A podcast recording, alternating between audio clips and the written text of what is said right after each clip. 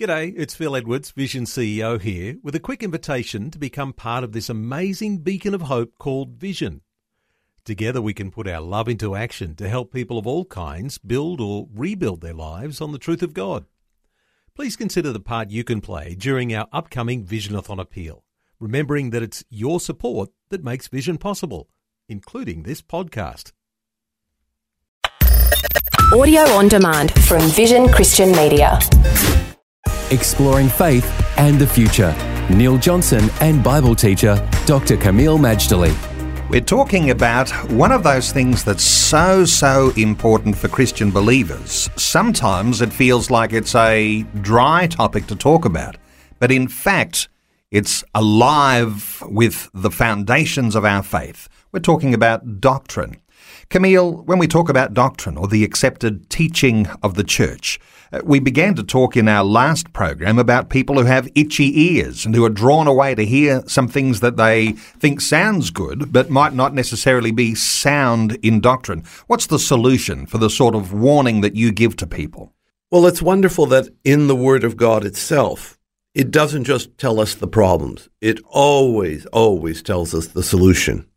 So you're referring to 2 Timothy 4, verse 3, where Paul says that the time will come that they will not endure sound doctrine, but after their own lusts. And that's an important point. After their own lusts, shall they heap to themselves teachers having itchy ears. Itchy ears means they want to hear something pleasant, something affirming, something that's, pardon the expression, self esteem building, and they don't want to hear anything that would sound corrective or would make them feel bad.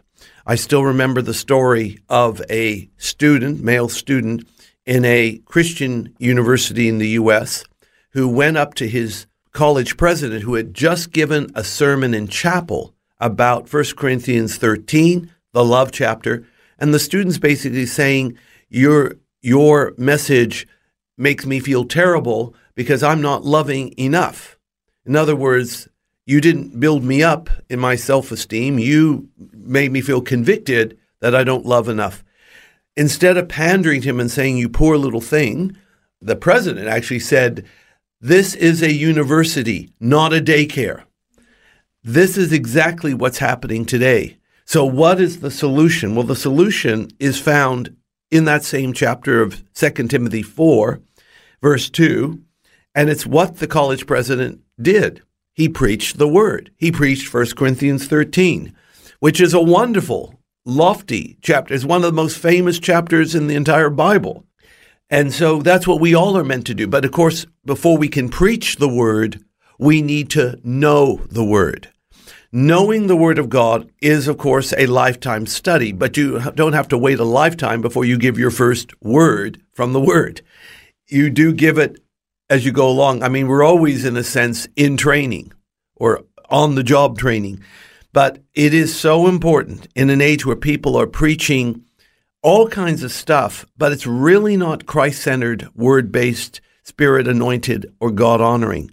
We need to return to this practice. But I do warn you the thing is to give those kind of sermons, which are life changing. It takes time. It takes hours to put them together.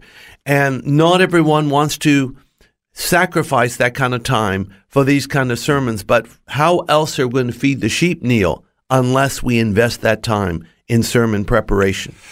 Reflect for a moment, Kameel, on the reluctance of some preachers to present sound doctrine because it feels controversial. It's very simple. If you have a smile on your face, love in your heart, and you've prayed up a storm, have no fear. The Holy Spirit will take the sermon and cause it to connect with people right where they're at. And remember, we all are wired to hear from God. And when we do, because you've done the cost of preparation, it will be accepted.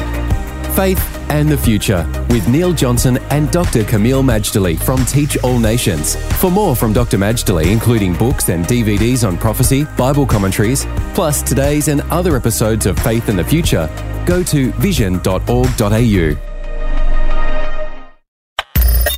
Thanks for taking time to listen to this audio on demand from Vision Christian Media. To find out more about us, go to vision.org.au.